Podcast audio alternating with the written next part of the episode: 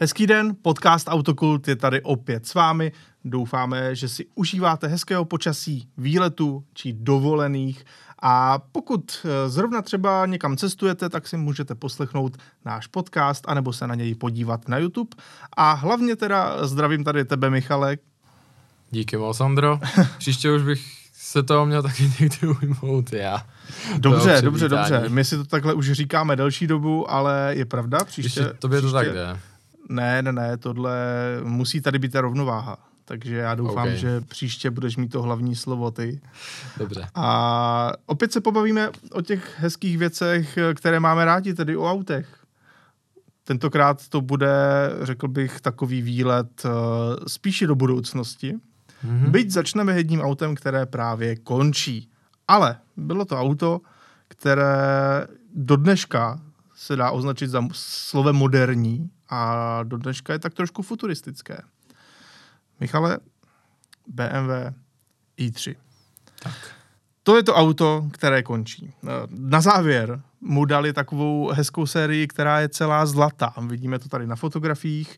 Eh, Tohle je jako focené v tom BMW centru v Mnichově, kde oni, tom BMW World se to tady jmenuje, eh, kde oni takhle občas eh, dokáží auta předat, dá se to Mhm. tam eh, objednat, tedy minimálně se to dalo objednat, nevím, jestli to teďka s covidem náhodou nezrušili, měl jsem takové Myslím, jisté informace, ale... Myslím, že teďka už by to asi mělo fungovat. Už to zase funguje Hmm. výborně. Můžete si objednat totiž auto a vyzvednout si jej přímo tam, což je, myslím si, že mnohem lepší zážitek, než si to auto eh, vyzvedávat od dílera. Tak snad si se nedotknul některých dílerů a myslím, že žádný díler nemá zážitek, kdy vás safety car v podobě M-kového BMW vede po točitém schodišti. To si Jasně. myslím, že žádný díler nemá. To asi nemá. No ale proč vlastně tady jdeme tak trošku oslavovat nebo si připomenout zrovna tohle auto? Teď je to malý elektromobil, podle mnohých lidí třeba i ošklivý. Nevím, jak to vnímáš ty. Já to vnímám, já si vypučím jednu větu uh, z legendárního kinematografického kousku Slunce Seno. S Ano. tímhle autem jsme se už dneska měli líp než zítra. Ano, Já, pan troška byl genius. já, ne, já musím říct, uh, já musím říct, že jsem fanouškem tohle z toho auta uh, a to z jednoho prostého důvodu. No, ono to není tak prosté. Z- Krátka a dobře, ta jeho uh, konstrukce je extrémně pokroková a upřímně si myslím, že v tuhle chvíli nebyla ani úplně pořádně doceněna. S tím musím souhlasit. Tak, bylo podobně jako Audi A2 třeba. Přesně tak, to Kdy jsem se- chtěl teďka Já, zrovna vidíš. zmínit. Kdy Protože... dneska po více jak deseti letech po ukončení výroby, ono je to snad ještě víc, že jo, Mhm. tak se k tomu vracíme a říkáme si, jak to bylo geniální. Ale A2 se neprodalo tolik, u i3 myslím tolik smutnit nemusíme, protože si ji prodalo čtvrt milionu, takže pojďme rozmetat uh, to tvrzení, že to byl neúspěch. Myslím si, že to byl po všech stránkách úspěch. Já nevím, jak finančně, nevím, jestli na tom třeba nějak neprodělávali. Přece jenom ta konstrukce toho auta byla poměrně drahá. No, Ale je nutno si uvědomit, že to auto mělo být hlavně takovým cvičením, eh, ukázkou toho, co půjde do budoucna. Vyzkoušet si to, jestli to je vůbec dobrý nápad. A teď se budeme bavit teda hlavně o tom eh, šasí a Mhm. taky o materiálech v interiéru, protože třeba tam mi to auto neustále připadá extrémně moderní. Já jenom bych na to řekl jednu věc. To auto se začalo vyrábět eh, nebo začalo prodávat, vyrábět, teď si nejsem úplně jistý, v září roku 2013. ano, to je pravdu. 9 let. To je neskutečných 9 let, ale podíváš se na ten interiér. Mám tady ukázkovou fotografii. A takhle v tomto stylu, v tomto trendu dělají ty auta některé automobilky Právě. až teď. Teď jako to Určitě. prezentuje jako největší novinku. A ještě furt jim to tolik nejde. A teď nemyslím jenom tu architekturu, že máš před sebou takový ten jednoduchý mm-hmm. displej, Mhm. mm-hmm. uh, bez nějakého velkého rámečku, pak tam máš samozřejmě ten centrální displej, minimum nějakých ovládacích prvků, ale myslím hlavně i ty materiály. Podívej se třeba na to, z čeho je udělaná ta palubní deska nahoře. Ano. Teď nemyslím to dřevo, ale to, Ten co je field. To, co je právě až u toho, u toho řidiče. Já jsem tomu kdysi říkal, že to jsou jako slisované přesličky, ale on je to opravdu jako materiál za prvé lehký, za druhé velmi ekologický a za třetí vypadá zajímavě, má zajímavou strukturu a vlastně se mi to k tomu autu extrémně hodí. Mně taky, uh, konec konců celé to auto bylo vyrobené v zásadě z recyklovaných materiálů, minimálně ten interiér, ale vůbec ano. to tak nepůsobilo, i příjemně to vonilo. Já jsem v tom autě seděl jednou, ale odnesl jsem si z toho docela hluboký zážitek, protože se mi to líbilo.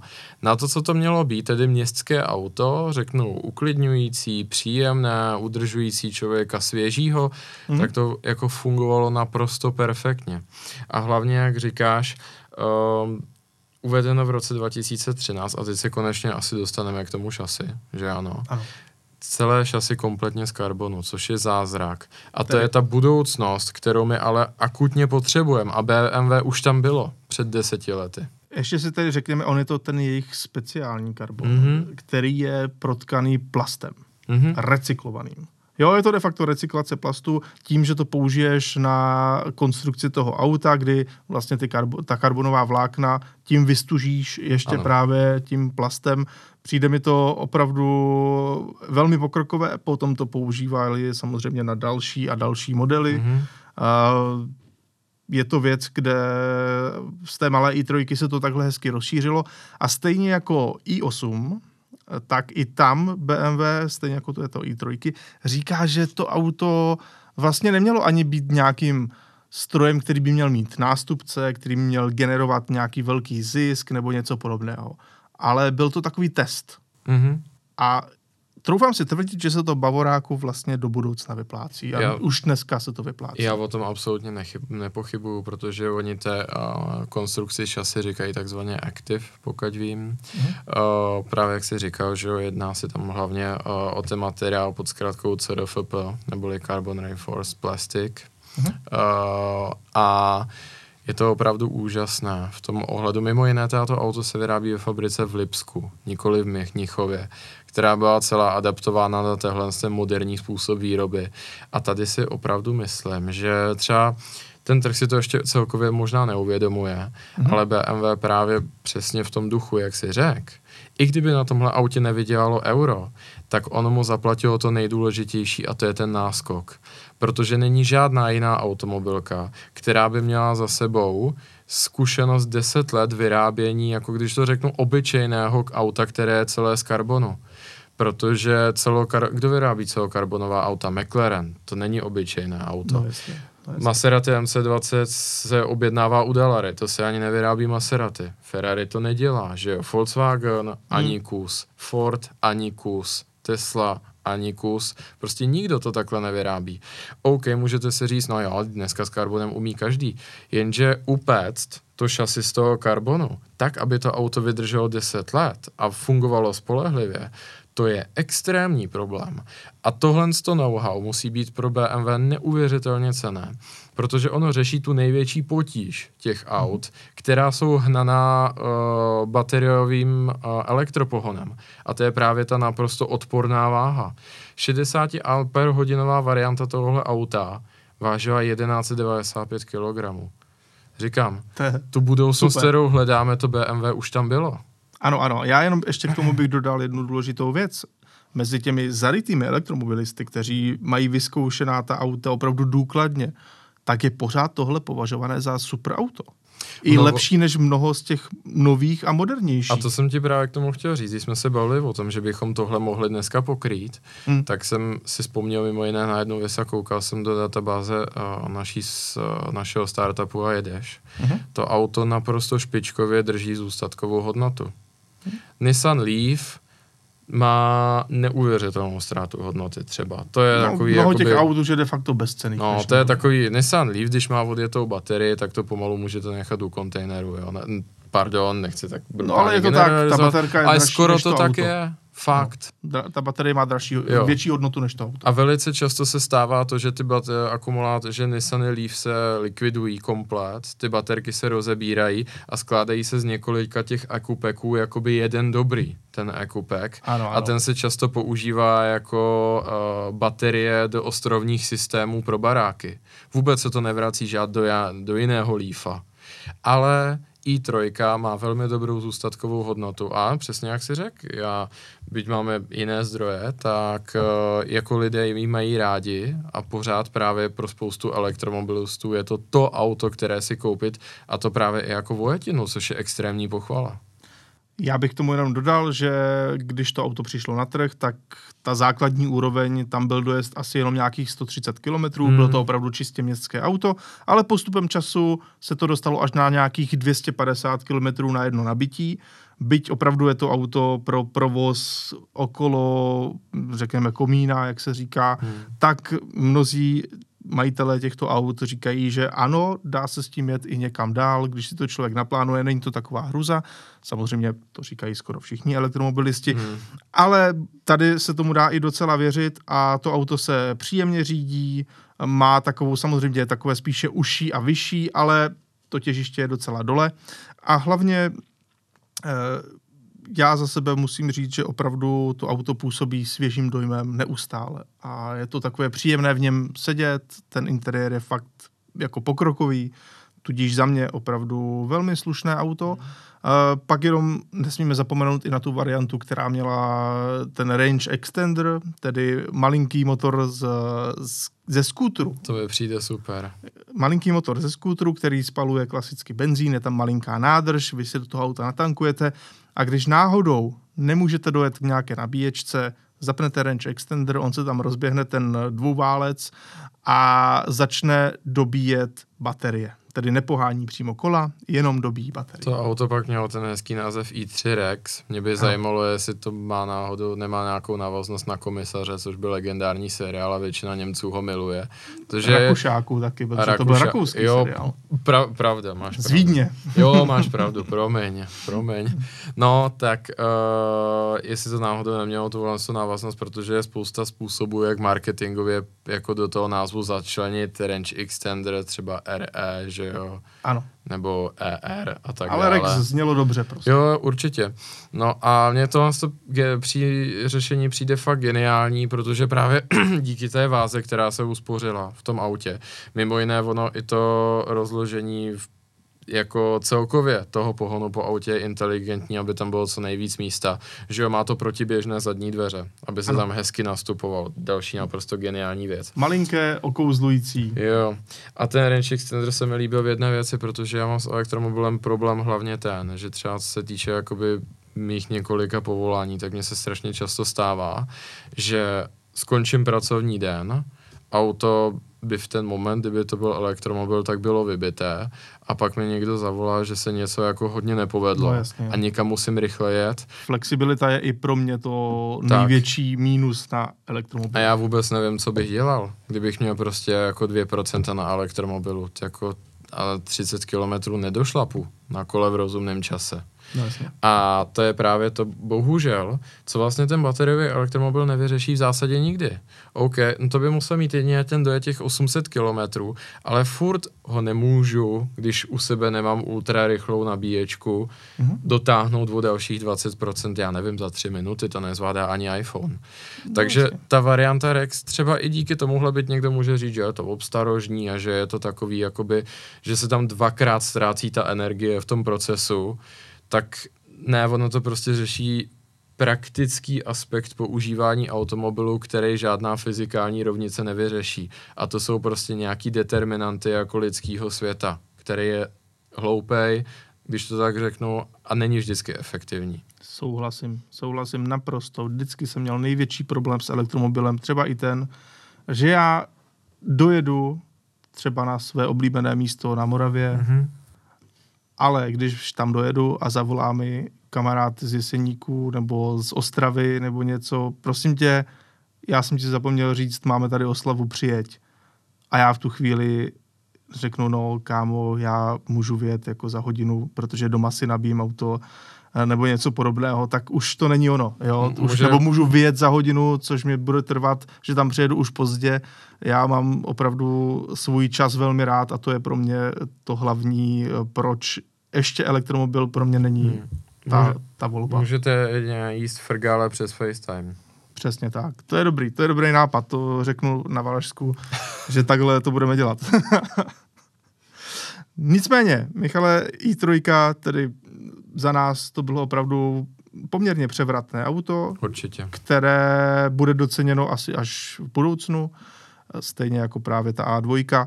Ale teď se vydáme směrem, který už jsme tady probírali. A říkali jsme si to jako takový na jednu stranu hezký, na stranu druhou velmi zapeklitý, lehce komický, někdy až tragikomický příběh a byl to příběh Aston Martinu. Mm-hmm. A teď už se dostává tento jejich masterpiece, Aston Martin Valkyrie, už se dostává ke svým zákazníkům, kteří jsou překvapivě s tím velmi spokojeni, tedy překvapivě. Uh, nepřekvapivě vůči tomu, co to je za auto, mm. překvapivě vůči tomu, co to je za značku uh, a jak ta značka v posledních letech vypadala. Uh, je to hezké, jsou spokojení, to auto je naprosto fascinující a uchvatné a ty navíc víš ještě detaily o tom, co se teďka vlastně v Astonu děje a jak svítá na lepší časy. Tak, v tomhle tom ohledu se musím odvolat na náš dřívější podcast, Přesně takže tak. určitě uh, klikněte na Autokult a podívejte se do všech nahraných podcastů. Určitě je to v jeho titulku, kde jsem vlastně Aston Martin opravdu vzal z jedné vody na čisto uh-huh. celou uh, historii posledních několika let, hlavně převzetí Lorencem Strollem, všechny jejich nové plány a dá se říct, že myslím, že i ve slušném detailu jsem tam obsáhnul účetní závěrku. A hlavně celý ten projekt Valkyrie. Odkaď přišel, kudy jde a kde je teď. A skončilo to jedním takovým otazníkem. Vlastně, jak to bude s Aston Martinem vypadat dál. Protože ty výchozí pozice, kde v tom posledním podcastu jsme skončili, je, že Valkyrie se začínají dodávat, ale je to jenom začátek těch dodávek. Ještě by se mohly taky klidně spozdit. Další je ten, že technické partnerství s Red Bullem skončilo a šéf designer toho auta, což je Adrian Newey, neboli ve světě Formule 1 se mu přezdívá muž, který vidí vítr, protože je to v skutku geniální aerodynamik a designér. Mm-hmm. Tak vlastně z toho projektu byl odejít, když to tak řeknu, jak skončilo to technické partnerství Aston Martin Red Bull, tak už se na tom nepodílel. A naopak pod tím strolovým vedením tak to auto dostalo hned několik kompromisů. To, že Stroll se na to díval, řeknu, jako tím střízlivějším pohledem a došel k závěru, že dostat to auto pod stunu uh, představuje nepoměrně velké procento z těch nákladů na výrobu toho auta a tak ho trošku, když to tak řeknu, ne, ne, ne jako pokazili to, ne, ale došlo tam k nějakým kompromisům. To auto jako pár desítek až stovek kil nabralo, jo. A ne, některé, některá řešení nebyla tak radikální, stejně tak jízdní prezentace v Goodwoodu byla dost nepovedena, protože zde byl vývojový prototyp, který asi ta elektronika zažívá zrovna špatný den, když to tak řeknu. To, to byly ty problémy. No a hlavně Aston Martin uh, hodně, když to tak řeknu, zahučel finančně v tom vývoji všech těch aut a hlavně on tu svoji budoucnost vidí v autech s motorem uprostřed, na což si vyvinul úplně novou platformu, nebo respektive vyvíjí včetně nového motoru a tak dále a tak dále. Uh-huh. A to byly všechny ty otázky, které jsem tam předestřel. Ty naděje zase byla ta, řeknu, hluboká spolupráce s Mercedesem, kde on v tom jejich košíku dílu si toho spoustu vybere za příznivý peníz, aniž by to musel vyvíjet. A taky ten dobrý nápad, kdy on, Lorenz na to jde hodně ambiciozně, ale zase na druhou stranu má před sebou jako vítězný příklad. Kdy jediná automobilka na světě, kde je absolutně nerozlučně propojený program F1 a výroby aut, je Ferrari ti samí inženýři, kteří se podívají na F1, tak sem tam je někdo zavolá do automotivu a naopak. Prostě je to personálně i místně propojené. A na těch autech je to vidět. Spousta, ten technologický transfer tam probíhá. Kdežto, když závodí, já nevím, no, třeba dáme si ten příklad Alpin nebo Renault Řekněme Renault. Alpin se totiž prý snaží to změnit, ale stejně. Alpin sídlí v Enstone ve Velké Británii. Závodní tým. Ano. Přesně tak. Alpin, že jo, sídlí v... V Dieppe. V Dieppe, přesně tak. Takže několik set kilometrů a kanál uh, Le Manche mezi tím. Tam je, tam je takhle, tam je uh, hlavní, vý, ne že vývoj, ale je tam výroba, továrna. Mm-hmm. Továrna Alpiny v Dieppe. Ovšem eh, vývoj, tak ten ještě eh, funguje v okolí Paříže. No a to je právě ono. Jakoby ještě to není úplně spojené. Tam je motorárna, je tam taky nějaké mm-hmm. sídlo, ale vlastně je to, je to právě takové velmi podivné, protože mm. šéf týmu sídlí v Británii. Ovšem motorárna je v okolí Paříže mm-hmm. a zároveň je tam i jako nějaká administrativní budova, kde e, taky se to dá označit jako sídlo toho týmu. Ale není to vlastně to sídlo výkonné, kde opravdu jsou ti lidi, kteří potom jedou na ten závod. Mm-hmm. No, a to je ono. A Lorenz Stroh prostě to vidí, že on doslova chce vytvořit to britské Ferrari, mm-hmm. tudíž místo, kde se bude koncentrovat to nejlepší z toho, řeknu, osobního automotivu, s tou královnou motorsportu. Samozřejmě geniální nápad, jako skutečně byly by pak z Ferrari unikum, mm. ale extrémně drahý a náročný. To je prostě to nejtěžší, co si můžete jako přece vzít, tím spíš, když Ferrari, fe, u Ferrari to vyrostlo organicky, protože dřív rozdíl mezi Formulí 1 a normálním autem byl jenom, jestli to má nebo nemá blatníky. A takhle oni strávili celé 20. století až do dneška. Ano. Nerozdělili to nikdy. Ale jeho čeká ten šílený úkol vzít automotiv, který mimo jiné nikdy nevyráběl vyloženě hardcore auta a spojit ho s Formulí 1, která je ale v zásadě úplně nový tým, dřívejší Force India. A to jsem říkal, že je samozřejmě super nápad, ale má to šanci na úspěch? No a teďka si pojďme říct ten update. Aston Martin i kvůli tomu měl značné dluhy. To jsem tam právě probíral. DBX se prodává, ale podle všeho to mohlo být i o kousek lepší. A co se týče DB11 nebo DB11 a V8 Vantage, už jsou to taková jakoby trošku obstarožnější auta.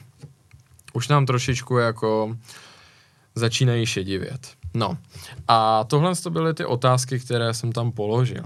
Nicméně, Valkyrie se začíná dodávat a většina nových majitelů je spokojena ohledně toho auta a budí to jako pozitivní emoce to auto. A hlavně, no to není o tom, že by to auto bylo dodané bez kompromisu, těch kompromisů je tam dost, ale ten paradox, který se tady ukázal, i z toho zklamání, že to nebude soutěži vlemán jako hypercar, je mm-hmm. ten, že těch hypercarů se představilo hned několik.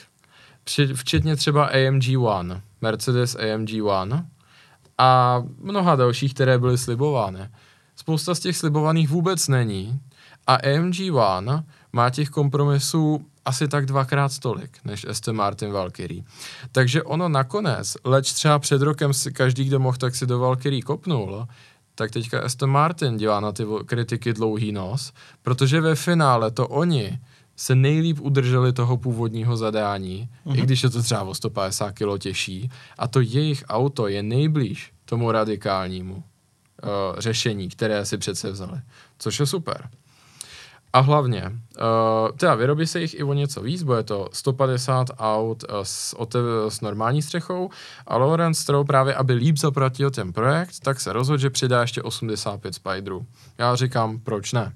Vzadu je ve 12 válec Cosworth, který točí kolo přes 10, tisíc otáček, určitě bude radost si to poslechnout. Naprosto, naprosto. A to, co je teďka klíčové, a kde já vidím opravdu světlé zítřky pro Aston Martin, se ukazuje, on je prostě dalo by se říct, on je to takový ten zlatoústý businessman a přesně ví, kam má jít. Má i, jakoby řeknu, takový ten osobní šarm, takový, jako řeknu, ten, spousta lidí ho proto nemá rádo, já taky neříkám, že je a priori sympatický, ale prostě takový ten starosvětský mačo, ve spojení jako s těmi drahými sportovními auty. A kdo na tohle nejlíp slyší, No samozřejmě, arabské země.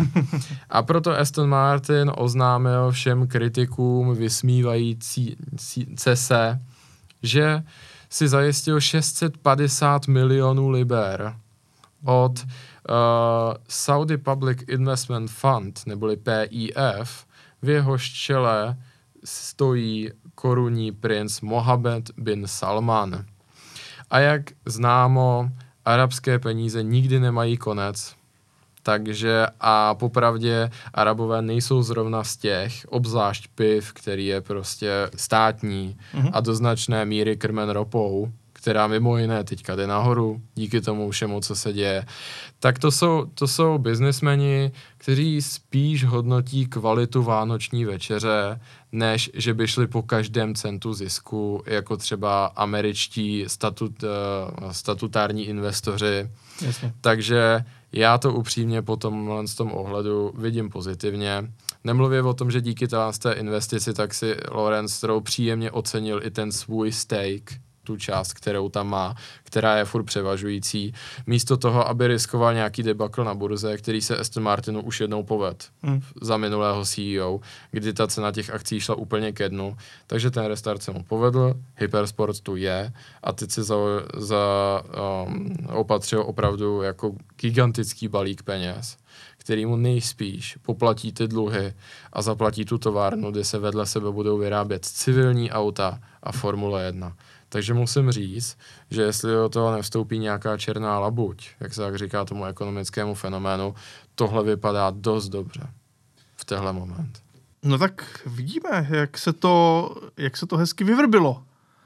Aston Martin... hop, ale jako to vypadá dobře prostě. Ano, ano, je to na dobré cestě, protože Aston Martin jsme minule tak trošku, ne že zavrhli, ale říkali jsme si, je to špatný. Je to bylo, špatný. bylo to takový, bylo to takový, že jsme řekli, buď to bude hop nebo trop. A jako to byl v ten moment, kdy jsme ten díl natáčeli, mm-hmm. určitě jako nechceme se chválit, ale doporučujeme si ho pustit, protože věřím, že tam jako jdeme do detailu opravdu. Mm-hmm. Tak to bylo takové, tak buď, buď to teďka vyplave břichem nahoru, anebo to dopadne dobře ale vypadá to jako, že Stroll, krom toho, že jezdí po seriálu Formule 1, ten člověk musí být neuvěřitelně potentní, protože se mu teda, ale možná, že i na, kulisách F1 a toho krásného zážitku kolem toho, se mu podařilo navábit tyhle ty jako investory a jako všichni, kdo se pohybují v, v průmyslu a v těch velkých investicích, tak jako saudsko-arabský princ, to je jako svatý grál, jako nic lepšího mít nemůžete. Protože oni toho zasaž tolik nechtějí po vás. Mm-hmm. Samozřejmě nejsou hloupí.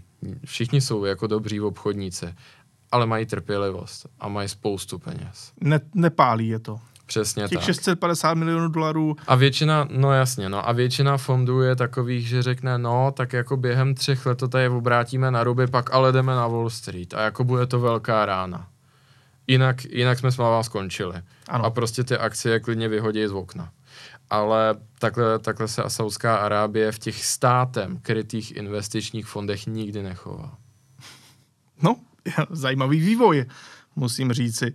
No a jdeme na další téma, které v tomto případě se bude opět týkat eh, našich oblíbených sportovních vozů.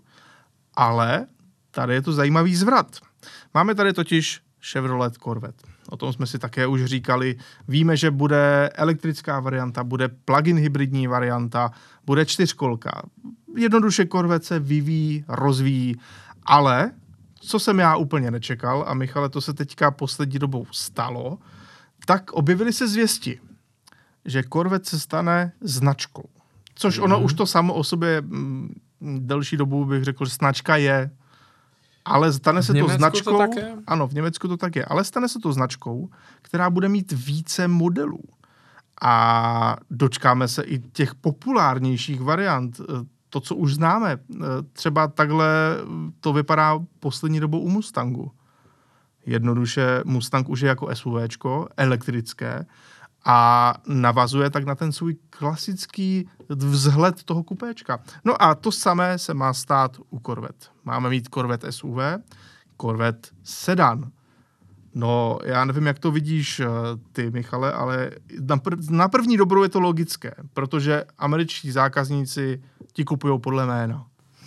No, je to tak, samozřejmě, ale zase Tohle je prostě otázka, myslím si, že taky do no, výuky marketingu na vysoké škole ano. a na odbornou publikaci. Protože minimálně podle toho, co já si pamatuju a my, tohle to mě extrémně zajímá, že to sleduju, z pravidla může to být opravdu velký hit, ale z pravidla ano, taky... je to vykoupeno tím, že vy si vlastně jako vysajete hrozně rychle ten brand a potom ztratíte tu relevanci. Ztráta tváře, ztráta exklu- exkluzivity. Přesně tak. Proto, a tohle se stalo už nesčetněkrát prostě v automotivu. Dám příklad. Renault Gordini. No, Plány jasně. byly obrovské, nakonec to bylo pár nálepek na Clio a na Twingo. A jako v ten moment se to třeba, no tak oni to byli francouzi, oni to bohužel ani neprodali dobře na první dobrou. Ale nebo i spousta jako amerických uh, zajímavých jmén z historie, tak potom byla nalepena na něco naprosto nezajímavého. První tři roky se to prodává dobře, ale pak se na to podíváte a zjistíte dobře, tak jako ten brand za sebou táhnul jako totální mrtvolu a někam jsme se dostali, ale teď je mrtvej i ten vosel, i to, co to táhlo. A co dál? Tak, A to je právě, to jsou prostě ty hrátky jakoby s tou relevancí toho brandu, když se to dá říct takhle. Třeba Porsche by nikdy nenazvalo SUVčko 911, protože vědí, že to musí zůstat dokonale čisté. Já mám pocit, že podobnou věc trošičku řeší třeba i v Mini. Hmm, Víš, jak byl třeba Paceman, toho se zbavili poměrně záhy. No, Eh, tak ono to bylo hodně jako velká marketingová, malá marketingová škvíra, když to tak řeknu. To malé, malé ano, SUV ano, ano, ano. Každopádně to stoprocentně, ale i tak celkově mám pocit, že malinko tam narážejí na to, ale zase na druhou stranu tam to nebylo nikdy až tak o exkluzivitě ta značka, takže to není takový problém. Tam si myslím, že to je příklad, můžeme říct, že se to zrovna docela povedlo. Je, Mhm. byť je to pro vás chodectví, jako párkrát už to vypadalo trošku na hnutě. Ale tam se to spíš asi povedlo, protože jim se tak nějak daří jako vyloženě to nepřehánět. A všechna ta auta opravdu jako tu DNA toho mini tak nějak mají. Ono jim hraje do karet i to, že i když Countryman je větší auto, tak ta ostatní auta se zvětšují takovým tempem, že na poměry to furt tak nějak kompaktní je. Ale máš pravdu, protože ono kolikrát bylo tam hned několik konceptů, třeba Rocketman, kdy Hmm. vlastně tím konceptem oni obvykle, když už vypouští nějaký koncept, tak je menší než to klíčové auto, což je standardní Cooper a vždycky říkají, tak už, tak už budeme dělat fakt malý mini, tak už budeme dělat fakt malý mini. Je vidět, že někde vzadu v hlavě v BMW je taková výčitka, že může, že to nesmí přehnat a že tam musí mít vždycky ten produkt, který se k té historii toho brandu váže. Ale Nebo ještě jeden no. typický příklad, podle mě Cadillac. Cadillac dělal to, jo, to je auta, naprostá pravda. to je naprosto ono. Cadillac dělal auta, která byla opulentní, obrovská a de facto, kdyby eh, v jedné chvíli se nerozhodli na naprosto průměrné SUVčko, nějaké GMC nebo co to bylo, eh, nalepit svůj znáček a udělat ho víc poš pro uh, rapery a pro bohaté lidi, což bylo tedy Escalade, tak myslím si, že už by dneska ta značka tady s náma vůbec být nemusela, No. kdyby tohle neudělali. Tam je právě ten problém, jak říkáš, že uh, třeba Cadillac Eldorado DeVille, tak měl Hmm. automatické stěrače a automatická světla v 60. letech. Jasně. To byl Pokroková dos- značka, jo, se to, vším všude. To byl doslova technologický transfer NASA.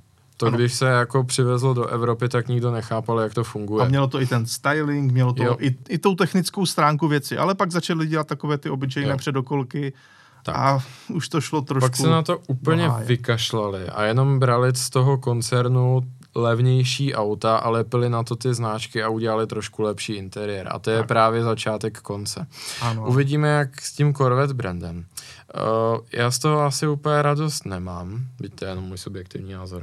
Uh, faktem je, že Ford Mustang, Mustang Mach-E aktuálně překonal prodej standardního Mustanga. Jo, To jasně, jsem teďka čet. To ale je ten to je bod tak jako zvratu. aktuálně, jo, vem si No. auto vyráběné už 8 let, Ano, na, konci jasně. své, živo, na, na konci svého životního cyklu. No, Eh, už ošlehaná ta nabídka, jo, žádný jo, jo. čtyřválec, tohle. Už je to na té, na té hraně, že vlastně to ani nechtějí tolik vyrábět Hmm. A cpou veškerou eh, tu pozornost na ten pravda. elektrický model. A tím chci říct, že jakoby překonali nějaký ten bod zvratu, no tak uvidíme teďka, až uvedou nového Mustanga, jak se jim to do toho podaří zakomponovat. Obecně za to, upřímně si myslím, že Mustang je trošku tvárnější brand, Mhm. protože to jméno, to jméno během svojí historie zažilo už jako hodně bytí. Třeba v době krize ropné ty takzvaně Fox Body Mustang, No jasně. čili ten divný dvoudvéřový sedán, vošklivý, odfláknutý se 110 koní, nebo kolik to mělo. Kde vlastně u Foxe snad ta nejlepší, nejrychlejší varianta byl čtyřválec turbo. Jo. Samozřejmě dál se to koupit v osmiválci, ale když člověk chtěl no. jako opravdu něco rychlého, Ale jako teď, teď se to tak nějak vrací, ale jenom jako na vlně toho retra, auto je to prostě historicky špatný naprosto. A stejně to jako spotřebitel v Americe nějak přežil. Takže já si myslím, že ten Ford jako mohl tu odvahu tak nějak mít, protože ten Mustang je taková tvárnější brand. Ještě nutno říci, že i první Mustang byl typický příklad marketingu. Naprostá pravda. To bylo auto technicky naprosto nezajímavé, postavené na úplně obyčejném modelu. Jenom tam byla ta hezká karoserie Mm-hmm. a všichni se mohli zbláznit. Krom Kerova Shelbyho, jak to krásně, a o jeho závodních jezdců, jak to krásně stvárňuje v tom filmu, To se nedivím. kdy se tomu totálně vysmáli, ale faktem je, že tehdejší závodníci, a nebylo jich málo v rámci SCCA, tak se tomu všichni vysmáli. Původní Mustang se ani neblížil sportovnímu autu, Ne. ale co bylo velmi dobré sportovní auto, byla právě ta Corvetta.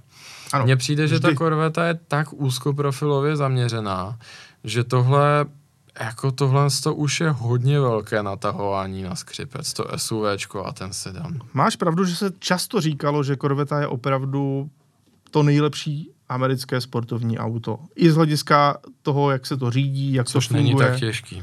Ano, není to tak těžký svým způsobem, ale vážně to byla taková ta věc, že ti američani si to brali na okruh a blížilo se to nejvíc tomu evropskému pojetí jo. okruhového z polozávodního auta. Já ke Corvette chovám respekt. Já Proto, taky. a, kdo, a upřímně, kdo se tomu autu směje, měl by si otevřít tabulku a vítěz, značek a vítězství v Le Mans.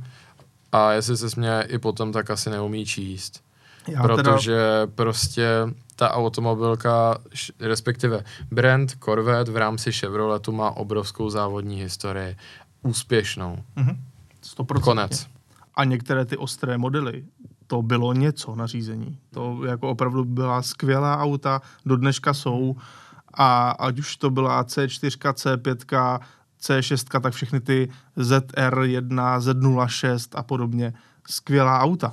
Jo, to si musíme říct na rovinu. A já si myslím, že i C8 bude extrémně schopná. Teďka Určitě, nabíhá na bez trh, zesporu. teďka nabíhá na vrch varianta Z06, Mhm. neboli Z06, klasická. Může mít i docela jako ostré aero, když to tak řeknu. Já jsem docela přesvědčený, že na nejednom track day bude majitel GT3 RS nepříjemně překvapen. No to stoprocentně. Ty A- základy tam jsou. Takže my se tedy vlastně opravdu čistě upřímně obáváme o to, jak se rozvine ten přechod Corvety na nejen nové karosářské varianty, ale právě i na tu elektromobilitu, protože hmm. samozřejmě ty nové verze by měly být převážně elektrické, ne pouze elektrické. A to je trošku takový problém, aby se z toho nestala právě ta uh, marketingová říčka, kterou reálně eh, pak zave, zavane ten, ten čas Hmm. a už po té korvetě nikdo neštěkne. Každý bude vědět, Jo. že korveta, no, tak jasně, to jsou ty SUVčka, elektrické sedany, které nejsou ničím zajímavé oproti normálním No, to je- jiným autům. Je to právě, byť se to může zdát triviální, ale je to vlastně i ta animozita jakoby ty, toho lidského charakteru, takový to, když se tě někdo zeptá, čím jsi přijel? Korvetou. Mhm. Mm-hmm. Teďka mají všichni jasno, přijel si ve sportáku, jsi hustý. Tak. Ale za sedm let, čím jsi přijel? Korvetou. A oni teďka nevědí. Přijel SUVčkem na leasing, přijel sedanem, nebo No. jakoby tou pravou korvetou. A tento třeba teďka tenhle ten podobný problém řeší, byť ve mnohem větší měřítku, tak je Mercedes. Protože v roce 90, když se někdo ti položil tuhle otázku, a si řekl, Ano. přijel si Mercedesem, nemohlo být pochyb. Vybral si extrémně kvalitní, pohodlné, pěkné auto. Ano, byl to sedan no. Minimálně. Jo. Uh, mohlo to být G, ale minimálně si vybral sedan střední třídy. Jo. Nic menšího nebylo. A v roce 2004 přijel se Mercedesem. Co to je? Je to A160 CDI. No, to je do dneška. To No je do jasně, dneška. no. A ostatně není se tedy čemu divit, že Mercedes vlastně prohlásil, že, Že nejspíše většinu těch malých aut Hmm. ukončí.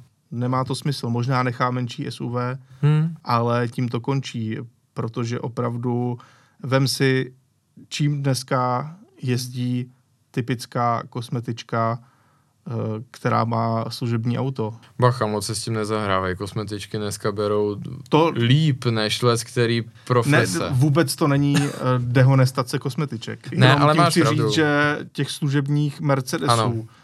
narůžovělých, růžových, Ano. pro, pro ženy potkáš kvanta a ta auta na ten operák stojí stejně jako Celkově, oktávka. ať už tím jezdí jako žena, muž, pes, to je jedno, vím, co tím chci říct, prostě jako Mercedes minimálně po cel, drtivou většinu historie té automobilky tak nebyla flítová auta, kdy se jich vezme 30 stejných a vysoutěží se to v rámci operáku, co bude o 10 korun na měsíc levnější. To měla být ta třícípá hvězda dokonalosti. A přesně jak říkáš, tomu se pronevěřili, protože jsou na stejném trhu těch leasingů s Foktávkou, s Peugeotem, já nevím čím. Konec konců ta technika je Renaultí v tom, že. No, dneska, teď už moc ne, už to, už to opouštějí, tuhle, Ale tuhle bylo. věc, ale byly ty, některé motory byly Renaultí, ale nutno, samozřejmě pak už to bylo ve spolupráci, jak oni říkají, vyvíjeno, 1.3 TCE vyvíjeno ve spolupráci s Mercedesem. Nevím do jaké míry, nechci ať, asi do toho zabředávat, ale jednoduše je potřeba si říci, že oni se snažili udělat auto na úrovni Volkswagenu Golf za cenu Mercedesu, byť teda ve výsledku zjistili, že takhle to nejde, takže ta cena už se začíná skoro rovnat. Ale já osobně si nejsem jistý, jestli vůbec se jim někdy povedlo udělat to auto vlastně lepší, než je takový nějaký jako průměr třídy.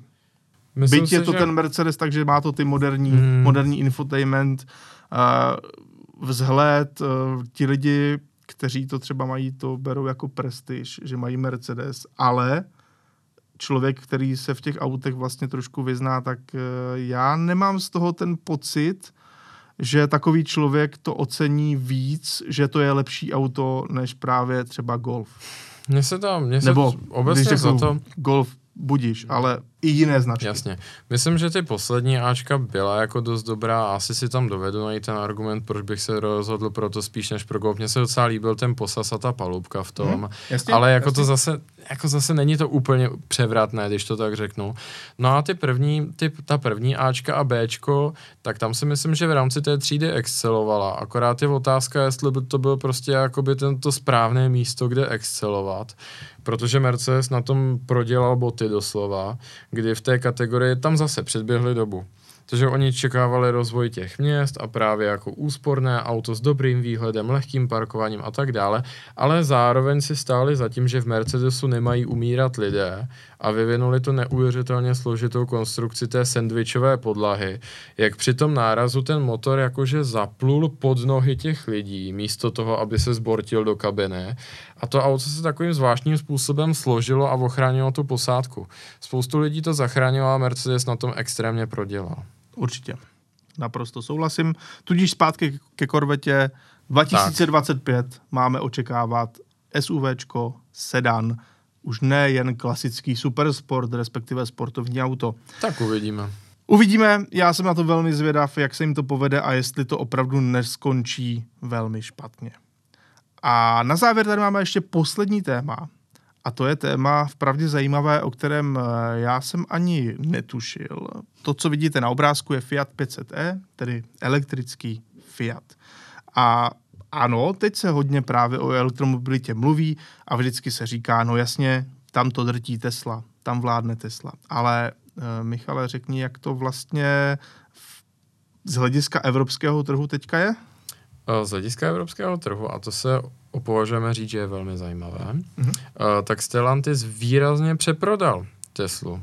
Nutno teda říci, že Stellantis je opravdu značka, kde je hodně, zna- respektive koncern, Je kde to- je hodně tak. automobilů. Je to velký deštník, když to tak řekneme. Ovšem, jejich elektrické vozy, řekněme si to upřímně, ty z Francie nejsou úplně nějaký high-end, co se týče Ano. techniky, co se týče dojezdu, prací s tou energií, uh, nízké odpory a tak dále. Myslím si, že na trhu je mnoho, mnohem lepších elektrických aut a z těch italských, no máme akorát tuhle pětistovku elektrickou, de facto nic moc dalšího, já tam úplně takhle z hlavy nevidím. A přesto se jim to podařilo přeprodat, což je extrémně zajímavé. Uh, za první půlku roku 2022 v Evropě Stellantis prodal 105 413 aut. Jak se říkal, jsou to tady francouzi. Myslíš čistě elektrických ano, aut? Uh, ano, čistě elektrických aut. Jak se říkal, jsou to tady francouzi, nově tedy francouzsko-německý Opel Mhm. a právě Fiat, 5, Fiat, ale tam je to v zásadě jenom 500i. No, protože Maserati nemá žádný elektrický model, Ano. Alfa Romeo uh, rovněž, Hmm. Lancia samozřejmě také ne. Tam se uvažuje jako o tom zrodu, přerodu automobilky na elektrickou, ale to je asi až někdy ve střednědobém horizontu, zdali vůbec. Známe Itálie a jejich vrtkavost. Nicméně Tesla prodala jenom 78 277 aut, takže v zásadě o čtvrtinu méně. A to přitom jsou v téhle hře podstatně déle. A řeknu, mají takovou na první pohled jakoby homogenější a atraktivnější nabídku. Sedany, SUVčka, samozřejmě všechno jako hnané tím hypem a osobností Ilona Maska. Takže to, že se tohle z Stellantisu jako povedlo, s, eh, řeknu, poměrně jako nahodile kvalitními auty, Mhm. Tak je jako dost velký úspěch. Mimo jiné byl to jejich plán, ten si přece vzali asi před třemi lety a nyní ho prostě na první dobrou trefili. Což si myslím, že je obrovský úspěch, hlavně teda pro Fiat. Kdy z těch 105 tisíc dodaných aut, tak právě nejvíc představuje Fiat 500i, což mě velice příjemně překvapilo. No, když si vezmeš, že třeba u Peugeotu nebo u Citroenu máš těch elektrických vozů velká kvanta, včetně užitkových dodávek, Berlingo, uh, i další modely, že jo? takže ve výsledku to je opravdu velký úspěch pro Fiat, Je, protože ten to tam táhne jedním modelem. je. je Samozřejmě to, pětistovka vždycky bylo auto Mhm. oblíbené, ale eh, když si vezmeš, že tahle nová vlastně vůbec není levná, tak Mm. to je opravdu úspěch. No, podívejme se na to takhle. Uh,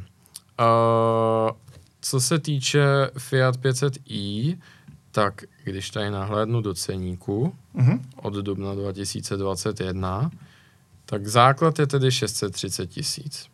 To ale si myslím, že dneska už je možná i víc, protože jestli to máš od dubna loňského roku... Já tady furt vidím 630 tisíc Jo, teda. Jo, ale- jo, aha, ne, ne, ne, tak eh, ne, jo, je to 630 tisíc. Ano, ale to malinké auto a nutno říci, Právě. že teda třeba ta základní varianta, tam je nutno ukázat vstyčený prst. Ona má ty menší baterie, které ale mají i o dost okleštěnější Ano. záruku.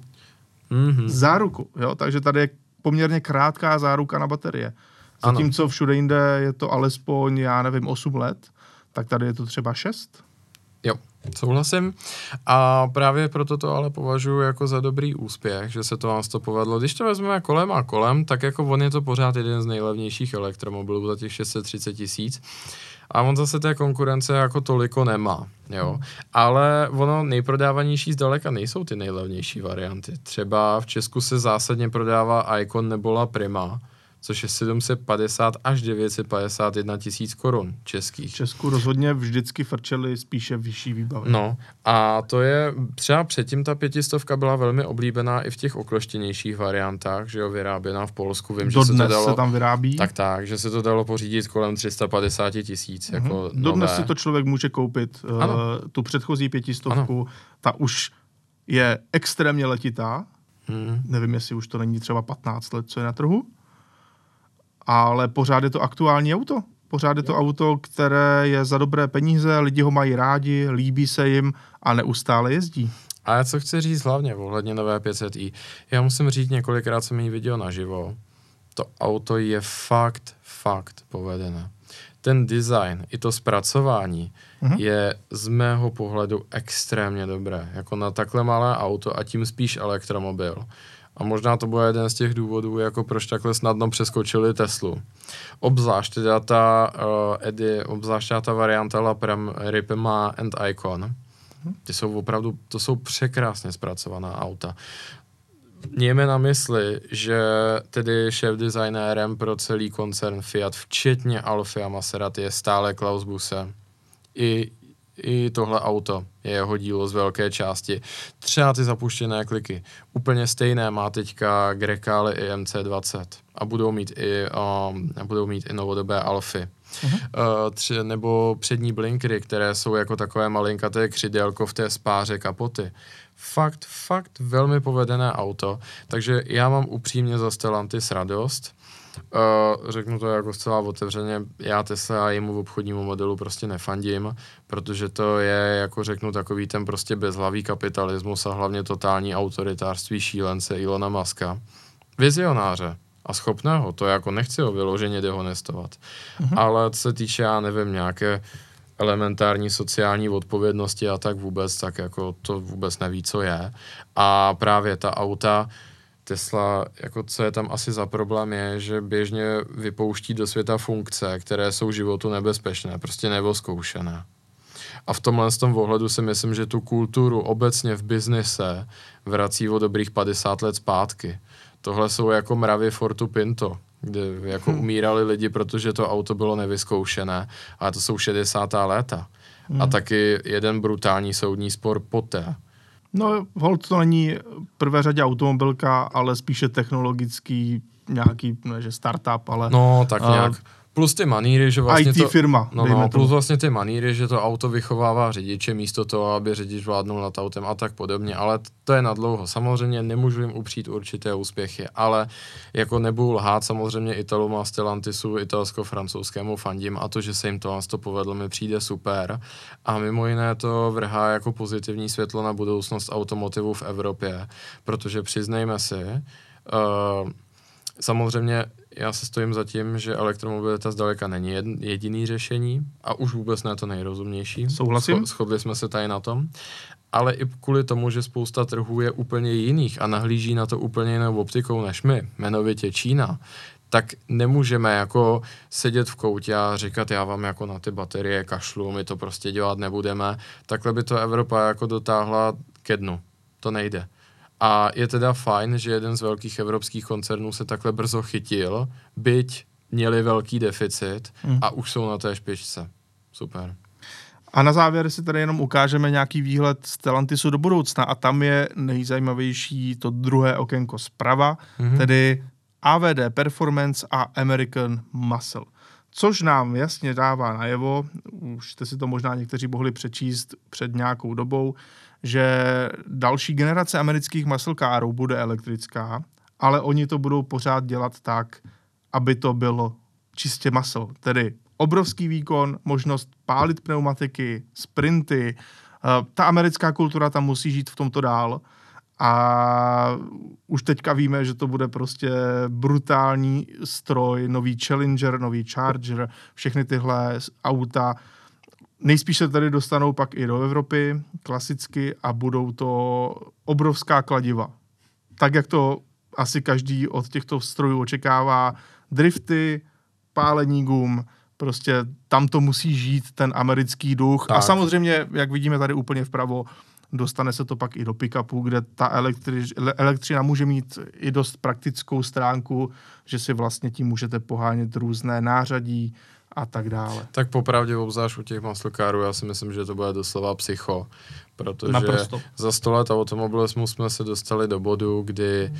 jako s potížemi máme ze spalovacího motoru 1100 koní, aby to bylo spolehlivé. Uh, pro představu, jako 700 koňový elektromotor je takhle velký. Hmm. Jo, absolutně bez potíží. A to auto může mít až čtyři, protože má čtyři kola. Samozřejmě, teď je to jenom taková jako hypotéza, na to není ekupek, ale už dneska třeba v podobě Rimacu Nevera, tak víme, že není problém mít na každém zadním kole 650 koní a plus něco menšího dopředu. Takže to, co měl Hellcat, krát ještě jednou tolik v zásadě, není absolutně problém. Takže upřímně si myslím, že Stellantis se bude muset zamýšlet nad tím, jak omezit majitele, aby s tím autem neudělali backflip na místě. Eh, to stoprocentně. Ale má to tedy ještě další úskalí. Samozřejmě eh, tahle auta jsou často o nějakých emocích a zážitku, takže to se tam budou muset snažit ještě nějak vetknout, protože tak. samotný jenom ten výkon ty emoce netvoří. Tvoří to i všechno to kolem. To určitě ne. Obzvlášť jako zvuk V8 to je kulturní dědictví. Ano. A i když jako V8 je spoustu, může to být právě ta s plochou klikovkou od Ferrari, je Mercedes V8, takové řekněme jemnější, hmm? ale prostě pro většinu lidí, když se řekne V8, tak si spíš vybaví to burácení uh, té americké V8 a ono okřídlené přísloví jenom mlíko a džus je ve dvou litrech. A víme moc dobře, že americká produkce byla sériová auta americká, která měla 8 9,6 litrů. Osobní. Je to krásné, byť všechno krásné jednou končí, ale doufejme, že tady to ještě bude pokračovat v nějaké návaznosti a třeba se to přetransformuje, aby to dávalo smysl a zachovaly se právě ty emoce. Každopádně tohle je Stellantis, tohle je jejich nějaký výhled do budoucna. Už teď se jim v té elektromobilitě překvapivě daří, byť je to tedy hlavně kvůli Peugeotu, teda Fiatu, pardon. Fiatu. A byť právě Peugeot a Citroen mají nejvíc těch modelů nových, ale tam se to ještě rozbíhá.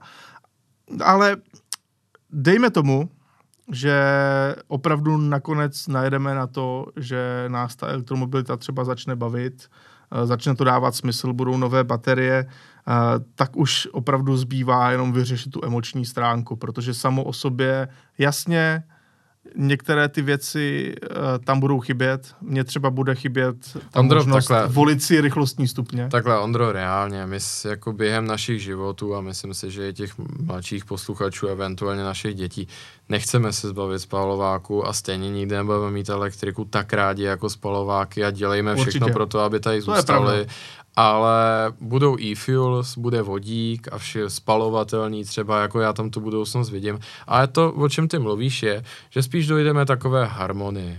Tak. Prostě budeme mít, budeme mít elektromobily, které budeme mít rádi a vedle toho budeme mít spalováky, které řekněme budeme milovat, které budou sloužit zase trošku jinému účelu. Konec konců stavební stroje předpokládám vždycky budou muset mít spalovák, protože nabíjet je řáb fakt nemůžete. Ani jako kamion na kamení a tak podobně. Ne, bude tam v tuhle jiný chvíli, typ spalováku, tak. ale bude to spalovák. Nebo v tuhle chvíli si to minimálně nedovedu představit. Takže já si myslím, že to, co spíš jako v tuhle chvíli je to začínající technologie a ty emoce v té diskuzi kolem toho se prostě melou. To, co ten bod v té budoucnosti, na který spíš koukáme, je taková jako harmonie a prostě široké portfolio různých řešení. Někdo bude mít vodíkovým článkem auto, někdo bude třeba spalovat vodík normálně ve válcích, některá budou na, na benzín, respektive e-fuel, čili nějakou lihovinu, že jo, a některá auta prostě budou mít baterii. Souhlas. Tudíž eh, tímto moudrem, krásně si to shrnul Michale, eh, tímto se dneska loučíme, děkujeme za sledování, pokud se vám náš podcast líbí, určitě zanechte like či odběr a uvidíme se opět zase za týden. Děkujeme.